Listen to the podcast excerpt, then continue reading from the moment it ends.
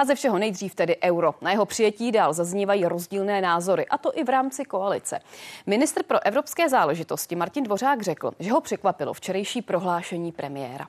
Petr Fiala uvedl, že kabinet se v současném volebním období přijetím společné měny zabývat nemá.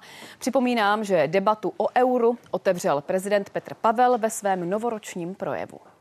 Ctíme, a já jsem ten první, kdo ho ctí, programové prohlášení vlády. My jsme se nedomluvili na tom, že bychom v tomto volebním období se zabývali otázkou přijetí eura. Česká republika v době našeho vládnutí, této vlády, nebude plnit kritéria, která by byla potřebná. Ve vládním prohlášení stojí explicitně napsáno, že budeme usilovat o co nejrychlejší naplnění maastrichtských kritérií. Zpráva překvapivě celou dobu na těch asi třiceti nebo více stránkách konstatuje, že v podstatě v roce dvacet čtyři nebo nejpozději v roce dvacet pět bude Česko více méně velmi pravděpodobně připraveno splnit tři z těch čtyřech kritérií.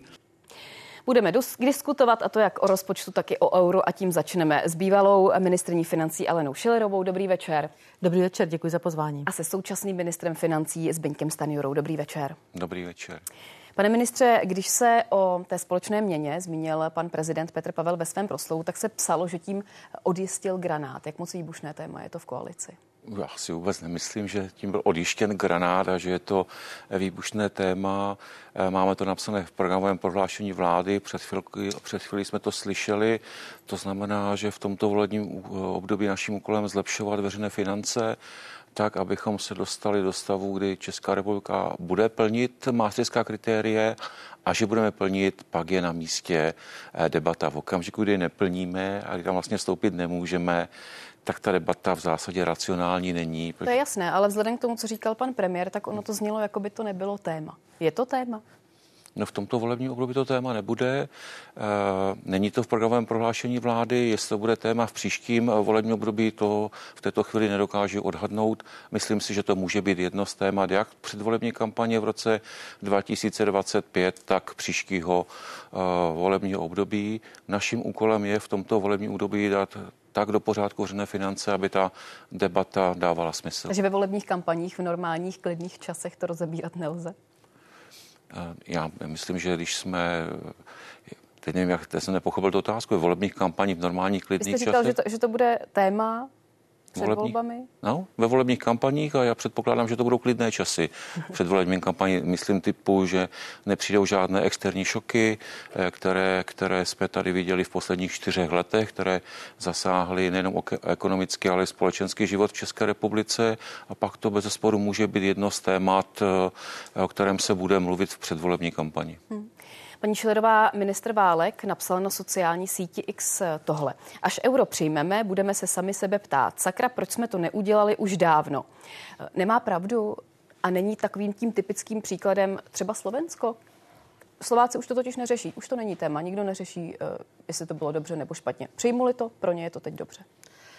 Tak já nebudu komentovat, že to komentuje pan ministr Válek. Já myslím, že ve zdravotnictví je spoustu jiných problémů, kterým by se měl věnovat. On mluvil za celou TOP nula devět. To teď nechám stranou.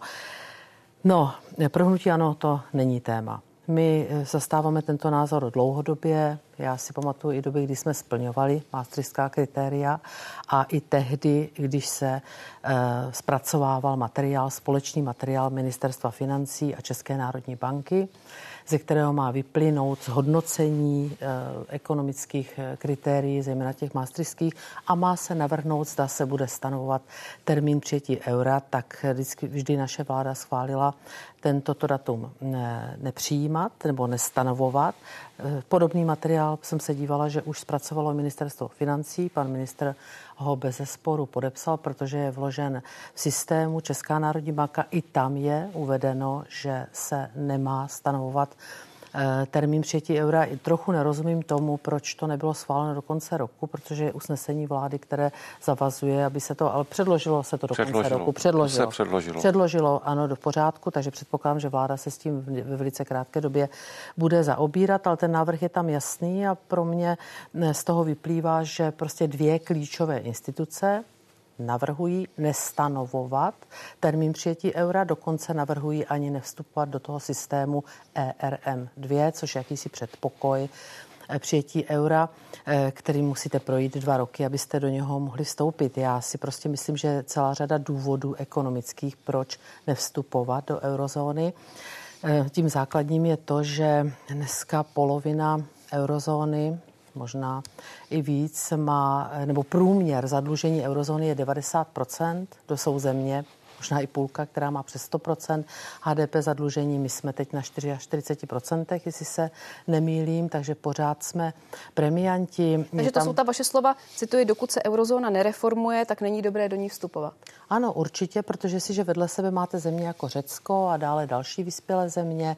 Od roku dva tisíce dvanáct je tam evropský stabilizační mechanismus, na základě kterého musíte ručit za závazky vlastně i těch dalších zemí, které jsou za mě teda už předlužené, to znamená... No, není to přece jen alibismus nějaké... takové to, tak si počkáme, až se to zlepší, ale sami se na tom podílet nebudeme. Ne, tak a proč bychom se měli na tom podílet? Proč by se naši daňoví poplatníci měli podílet na tak obrovských dluzích, zejména jižních států? Když to přece by těžko se obhájilo a ten evropský stabilizační mechanismus, ten dokonce od toho roku dva tisíce dvanáct ukládá složit určité peníze v hotovosti, snad na Českou republiku, kdyby bývala byla v eurozóně, tak by tam padalo během dvanácti let zaplatit asi čtyřicet miliard a asi dvě stě padesát ručit za závazky. Prostě to jsou velmi, velmi nevýhodné podmínky. Ještě a... jedna věc. Paní Schillerová, paní Nerudová napsala zase na sociální síti Instagram, teď nevím na které, Babiš brojí proti euru, ale jeho firmy v něm mají půjčky. A ptá se, nižší úroky pro Agrofert, vyšší pro občany? Co byste jí na to řekl? Tak firmy, já nejsem tady mluvčí Agrofertu, ale firmy dneska běžně si mohou půjčovat v eurech, proč by si půjčovat nemohli. Dokonce už teď je od prvního ledna novela zákona o účetnictví, která se začala zpracovávat ještě za mého působení na ministerstvu financí, kde umožňuje i účtovat v eurech a i v další měně, tak proč by prostě, takže to ani firmám nedělá žádné větší problémy. Takže osobně, a samozřejmě tam celá řada ekonomických kritérií, porovnání ekonomické úrovně, cenové úrovně, platové úrovně a tak dále. Prostě já se obávám, no my se obáváme, to je konzistentní názor eh, a jednoznačný názor hnutí ANO. My jsme to dneska ještě znovu otevřeli na stínové vládě, abychom se o tom ubezpečili, ale ten názor máme dlouhodobě a se domnívám, že prostě došlo ke zdražení a že celkově to pro nás ekonomicky nedává žádný smysl. Takže ekonomické důvody jako hlavní důvody, rozhodnutí, proč euro není téma.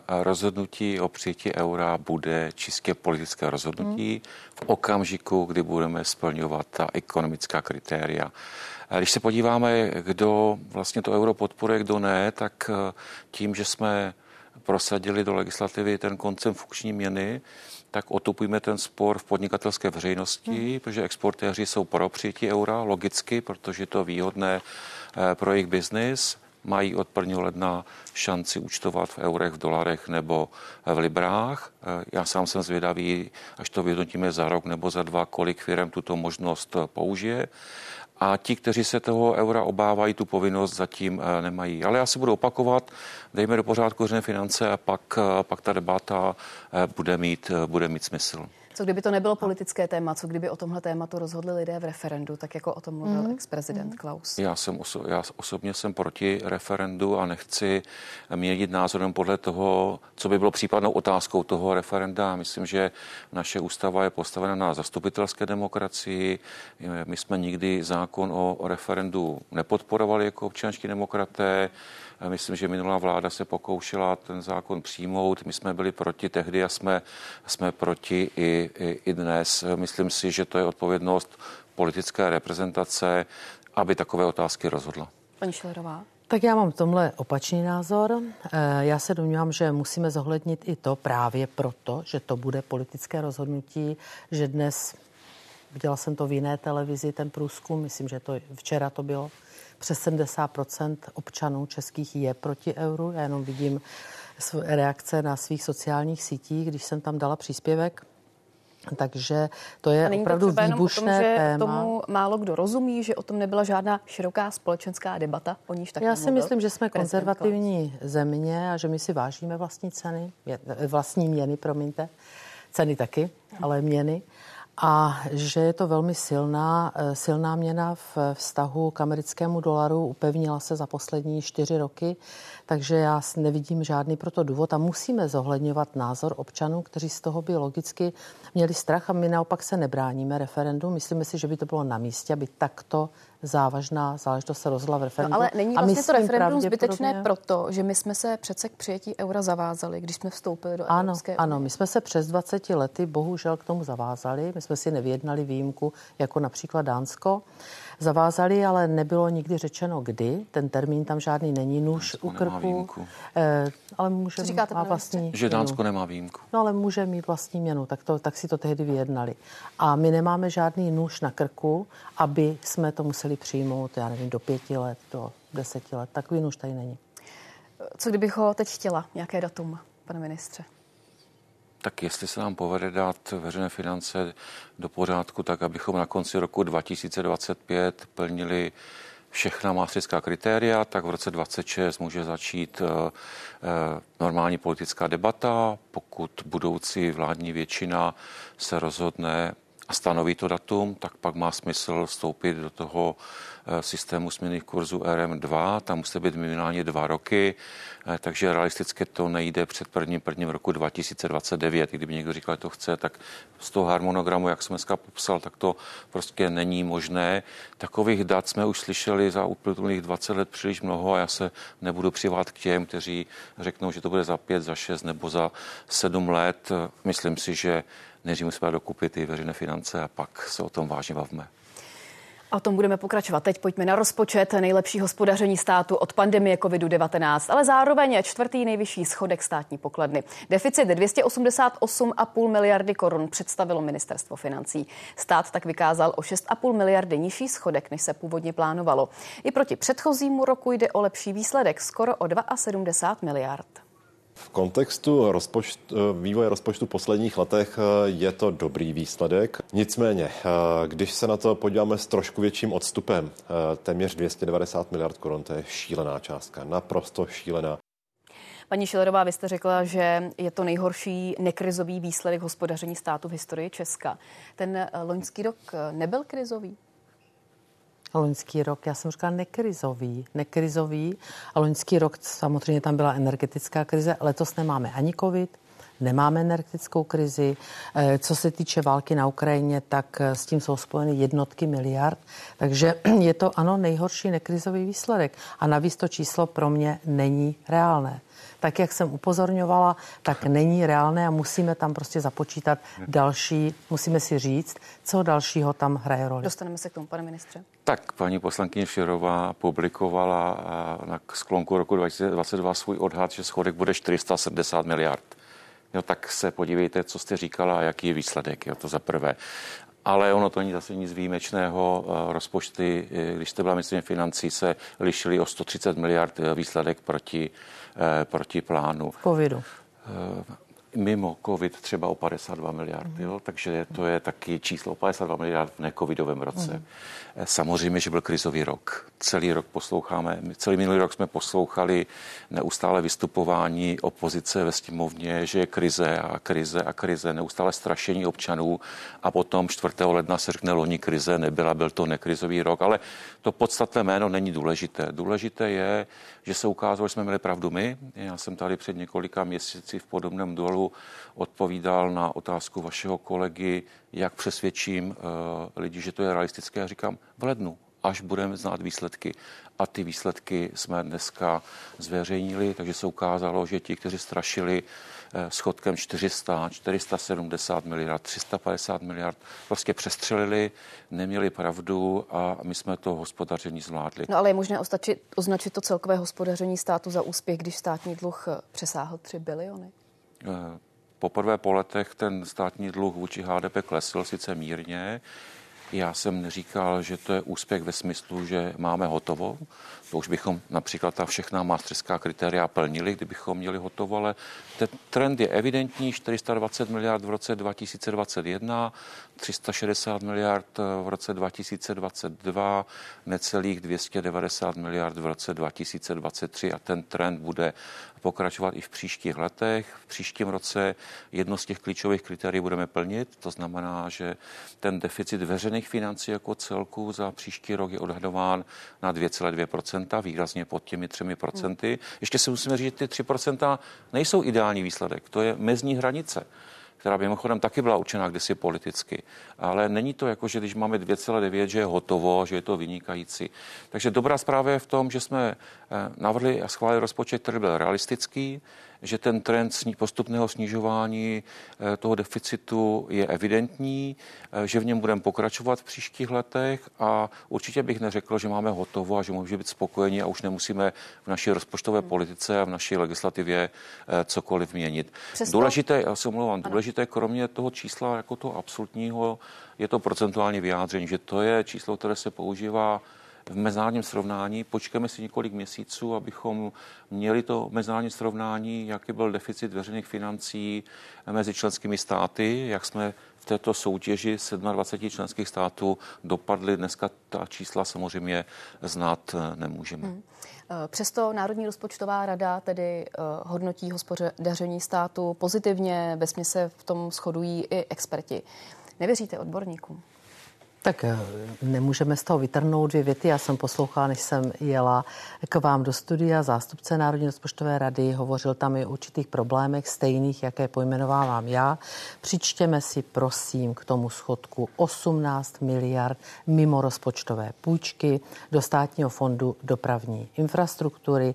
Ta měla být ve státním rozpočtu. Ptala jsem se na to explicitně náměstka Mory, vašeho náměstka, který má rozpočet pod sebou na rozpočtovém výboru. Výboru, proč to není ve státním rozpočtu, jestli to tam mělo být, odpověděl ano, je to ze záznamu v rozpočtovém výboru. A to, že tady říkáte argumenty, že jste si půjčil výhodněji, ano, v pořádku, tak jste si na nějakou přechodnou dobu půjčil výhodněji, hmm. ale to neznamená, že i ta půjčka měla být ve státním rozpočtu. Měl jste ji tam připočíst, je to prostě mimo rozpočtová půjčka. Já znám šéfku E I B, Nadiu Kalvinovou, vy asi taky, ano. Byla to dlouho ta ministryně financí Španělska ano. A já teda nevím nic o tom, že by dávala nějaké benefity nebo E I B dávala za netransparentnost, čili mělo to být součástí ne. státního rozpočtu. Bez diskuze mělo. Tak jak je to prostě... Ona to, ona to teda zmiňuje i Národní rozpočtová rada. Ano, není, uh, pane ministře, fér přiznat, že to je matoucí, protože ono pak nejde prostě porovnávat tu výši schodku státního rozpočtu metodiku, v loňském roce a v těch předchozích. To není pravda. Tu metodiku, jak se počítá schodek veřejných financí ve vládním sektoru, nedělá Česká republika, žádná česká vláda a je to evropské instituce, je na tom evropská shoda. To není žádné schování, to se schovat nedá. Ale otázka je úplně jednoduchá, abych to vysvětlil divákům. Tak buď si počítá za čtyři celá pět procenta nebo za čtyři procenta. Tak každý normální člověk si vybere ty čtyři procenta. My jsme říkali, že když to bude výhodné, tak si budeme půjčovat. Jistou část roku to výhodné bylo, počili jsme si deset miliard od E I B.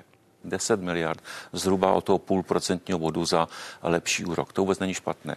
Kdybychom udělali tu operaci, o které mluví paní Schillerová, to samozřejmě můžeme, pak je třeba říct, ale že bychom nevykázali dvě stě jedenáct miliard kapitálových výdajů, ale takřka dvě stě třicet, protože bychom těch devatenáct tomu připočetli. Jo, protože vám tak... dávají smysl. Ne, ne. osmnáct miliard jste, osmnáct miliard jste mi potvrdil písemně, že jste si půjčili, mám to od vás odpovězeno na základě dotazů. Ano, má osmnáct miliard máte mimo rozpočtovou půjčku, mám to od vás písemně podepsáno vaším dopisem. A můžete mi říct, co to je rozpočtová půjčka, když říkáte mimo rozpočtovou půjčku? No, protože jste to měli bez státního rozpočtu. rozpočtová A teď půjčka. mícháte, teď mícháte hrušky z jablky, říkáte, ano, v sektoru veřejných financí se to objeví. Tam se to objeví, no. To je jasné, no. Ale stejně jste to měl mít ve státním rozpočtu. To říkáte už patnáct je to jenom pro, no a je to pořád pravda. Říká no. to i Národní rozpočtová rada. Neříkám to sama. Příští týden se uvidíme u Ústavního soudu. Bude tam vlastně předmětem spor o mimořádnou valorizaci. Nebudu tady opakovat celý ten systém, jak to bylo schváleno. Je to o částce zhruba dvacet miliard. Nikde není napsáno, že to vyhrajete experti se shodují, že to padesát na padesát. Takže jestli byste to nevyhráli, ten spor, tak zatížíte příští rozpočty částkou, částkou dvacet miliard jenom proto, že jste si chtěli vylepšit toto hospodaření. A samozřejmě mohu pokračovat dál. Pane ministře. Tak i kdybych připustil, že má paní Schillerová pravdu, tak počítejme... padesát na padesát. Já mluvím úplně o něčem jiném, neskákejte mi do řeči. dvě stě osmdesát osm miliard deficit, i kdybych připočil těch osmnáct miliard, tak jsme tři sta šest. Já jsem říkal, že bude dvě stě devadesát pět, tak tolerance jedenáct miliard. Vy jste říkala čtyři sta sedmdesát. Takže to je mimo sto šedesát čtyři Pane miliard. Ministře. I kdyby, no, jsou na to písemné, vaše písemné vyjádření, ano. tak jako tak nemusíte vyjádřovat, to už jste se vyjádřila, ne, to, to já se vyjádřím ráda proč. Všichni všichni přečetli, takže ten rozptyl je velmi malý. Ten důvod, proč jsme si brali půjčku z E I B, už jsem vysvětlil. Bylo to v jistém časovém období výhodné. Není to žádné překvapení, my jsme to říkali už v září roku dva tisíce dvacet dva, dokonce v té době se uvažovalo o té půjčce až ve výši třicet miliard, nakonec byla jenom deset miliard, že pak se ukázalo, že ta výhodnost se ztratila a nemá cenu používat složitější nástroj, než, než ten standardní, jako jsou emise státních dluhopisů. Ale i kdyby, tak je to tři sta šest miliard, respektive tři sta šest miliard nebo tři sta čtyři miliardy, což je mnohem blíž tomu, co jsme v tak turbulentní době. Vzpomeňme si, jak, jak byla nejistá cena energií, jak byla nervozita na trzích v září dva tisíce dvacet dva, kdy vláda odeslala návrh státního rozpočtu do, do poslanecké sněmovny. Dneska po patnácti měsících, kdy kdo je chytrý, říká, já jsem to věděl, že budou nízké ceny energií. Čelili jsme kritice, že bude potřeba dvě stě miliard na zastropování cen a podobně. Nicméně celý rok jsme s tím rozpočtem pracovali. Já jsem říkal dopředu, že si s tím poradíme, že nemůžeme čekat jedno velké rozpočtové opatření, ale rozumně jsme hospodařili zejména s běžnými výdaji. Když se podíváte, tak ta úspora je především na výdové straně v běžných výdajích. U těch kapitálových výdajů to nedočerpání je mimořádně nízké, jak procentuálně, tak, tak vlastně v absolutní hodnotě. Jenom připomenu, že na začátku v tom rozpočtu bylo dvě stě dva miliard kapitálových výdajů a skutečnost je dvě stě jedenáct. A kolikrát jsem slyšel, otázka, že budeme... Otázka, z čeho se to skládá. Máte to v té prezentaci, ano, všichni ostatní se mohou podívat, z čeho se to, to skládá. To znamená, půl roku jsme poslouchali, že vláda seškrtí investice, máme obavy o ty investice. Ano. Ukázalo, že ty to obavy byly, obavy jsou liché. Ano, proto je to rekordní číslo, to proto je to dvě stě jedenáct miliard, tak, protože mohu, jsme to mohu. poškrtali. To nedává žádnou, to nedává žádnou logiku. Ta čísla vás usvědčují z toho, že nemáte ne, pravdu. Pré, já usvědčuji hned vás. Tak, jestli mohu, pane ministře, vy jste sestavil na rok dva tisíce dvacet tři rozpočet, který byl plný účetních triků. Ne. Proto jsem se obrátila, teď bych to teda vysvětlila já, teď já, proto jsem se obrátila i na Nejvyšší kontrolní úřad. Na pod mým neustálým, neustálým tlakem jste se dostavil sedmnáctého sedmého nebo někdy v červenci, ten materiál sedmnáctého sedmého od vás na rozpočtový výbor. Měl jste tam padesát miliard emisních povolenek, které nikdy jste věděl, že nedostanete do rozpočtu. Nesedělo vám tam dvacet miliard na sociální odvody. Winfoltex už se začal z toho vycouvávat, z těch osmdesát pět miliard. A dal jste nám takovou tabulku, tak se nedivte, že na základě těch vašich prvních čísel, Čísel, která neseděla. Sám jste na tom rozpočtovém výboru vysvětloval, že těch padesát miliard ano, se tam objevilo na vládě, že nešlo dokolo z ministerstva. Ano, vím, a předložil jste... Rozčiluje, ne, nerozčiluje. Mě rozčiluje t- váš způsob netransparentního účtování. To mě rozčiluje. A sedmnáctého sedmého Já fakt neúčtuju. Jste, máte politickou odpovědnost. Nechte mě domluvit. Už sedmnáctého sedmého jste předložil materiál, kde jste očekával schodek tři sta dvacet jedna celá jedna miliardy. To, že jste potom začal honit kočku za ocas, vzal si navýšenou dividendu místo třicet osm miliard, padesát čtyři miliard. Přitom jste před ne, pár dny pro, pro i rozhlas jste říkal, že vlastně se bude stavět e, tři jaderné bloky. To znamená, vy jste si zase půjčil z toho ČEZu a ten státní rozpočet to tam bude muset dodat. Když se podívám na Winfoltex, tak to je na zápis do Guinnessovy knihy tak rekordu. Tak pojďme tohle probrat. Já jsem se k tomu chtěla dostat bank. Situace, když se očekávání teda nepotká s výsledkem. Dividendě ČEZu, tak uh, připomeňme si, se tam zapomněla, kolik chtěl Andrej Babiš vyplatit dividendy ČEZu do státního rozpočtu. Vzpomenete si, paní poslankyně? Myslíte v... dvě stě miliard. dvě stě miliard navrhl Andrej Babiš, abychom odčerpali z ČEZu do státního rozpočtu. Ale... My jsme udělali padesát dva, v rozpočtu bylo čtyřicet tři a rozdíl je devět miliard. Vzali jsme sto procent čistého zisku. Víte, kolik jste brali procent čistého zisku, když jste byla ministryně financí?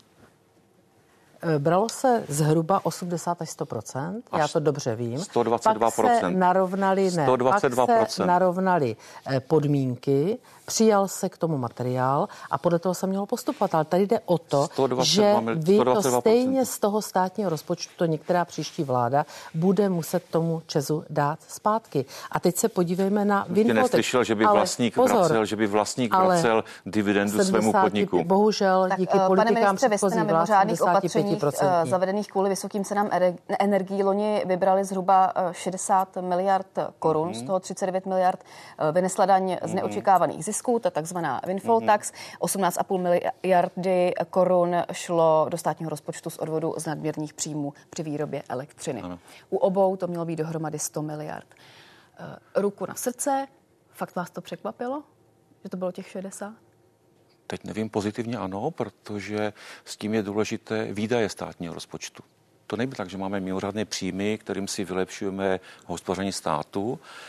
Díky tomu, že byly mnohem nižší ceny na světových trzích elektrické energie, zejména plynu, než kdokoliv z expertů očekával. A podívejme se zpětně, podívejte se, jaké byly odhady na konci roku dva tisíce dvacet dva a jak budou vysoké ceny energií. Díky tomu taky byly mnohem nižší výdaje ze státního rozpočtu. Takže my jsme vždycky říkali, že ty mimořádné příjmy by v ideálním případě měly být rozpočtově neutrální s mimořádnými výdaji.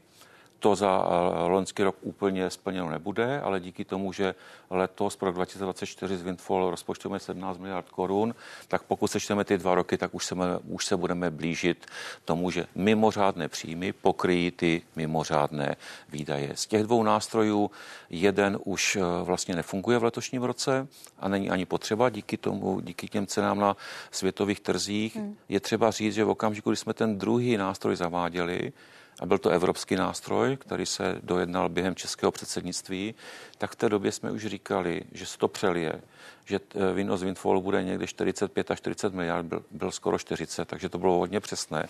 A ta druhá část těch zastropovaných cen výrobců za vyrobenou megawatt hodinu, jsme říkali, kolik, kolik si vezmeme a že z toho budeme pokrývat ty zastropované ceny. Díky tomu, že ty ceny jsou nižší, nejenom v České republice, ale v Evropě, tak jsme méně vybrali, ale samozřejmě mnohem méně jsme taky vyplatili. Takže ten cíl mimořádné příjmy, aby pokrývaly mimořádné výdaje, byl takřka splněn. Ten rozdíl není tak dramatický vzhledem k tomu, a zase připomínám tu dobu, kdy jsme ten rozpočet chystali. Nebo by bylo lepší, aby vybrali víc a víc dali za kompenzace za zastropované ceny. Ten výsledek, ten, ten deficit mezi příjmy a výdaji by zůstal stejný nebo by byl ještě, ještě vyšší. Takže podle mě bychom z toho měli mít radost všichni. Byla to dobrá zpráva pro domácnosti, firmy, ale ve svém důsledku i pro státní rozpočet. Hmm. Tak já se teda rozhodně neraduju.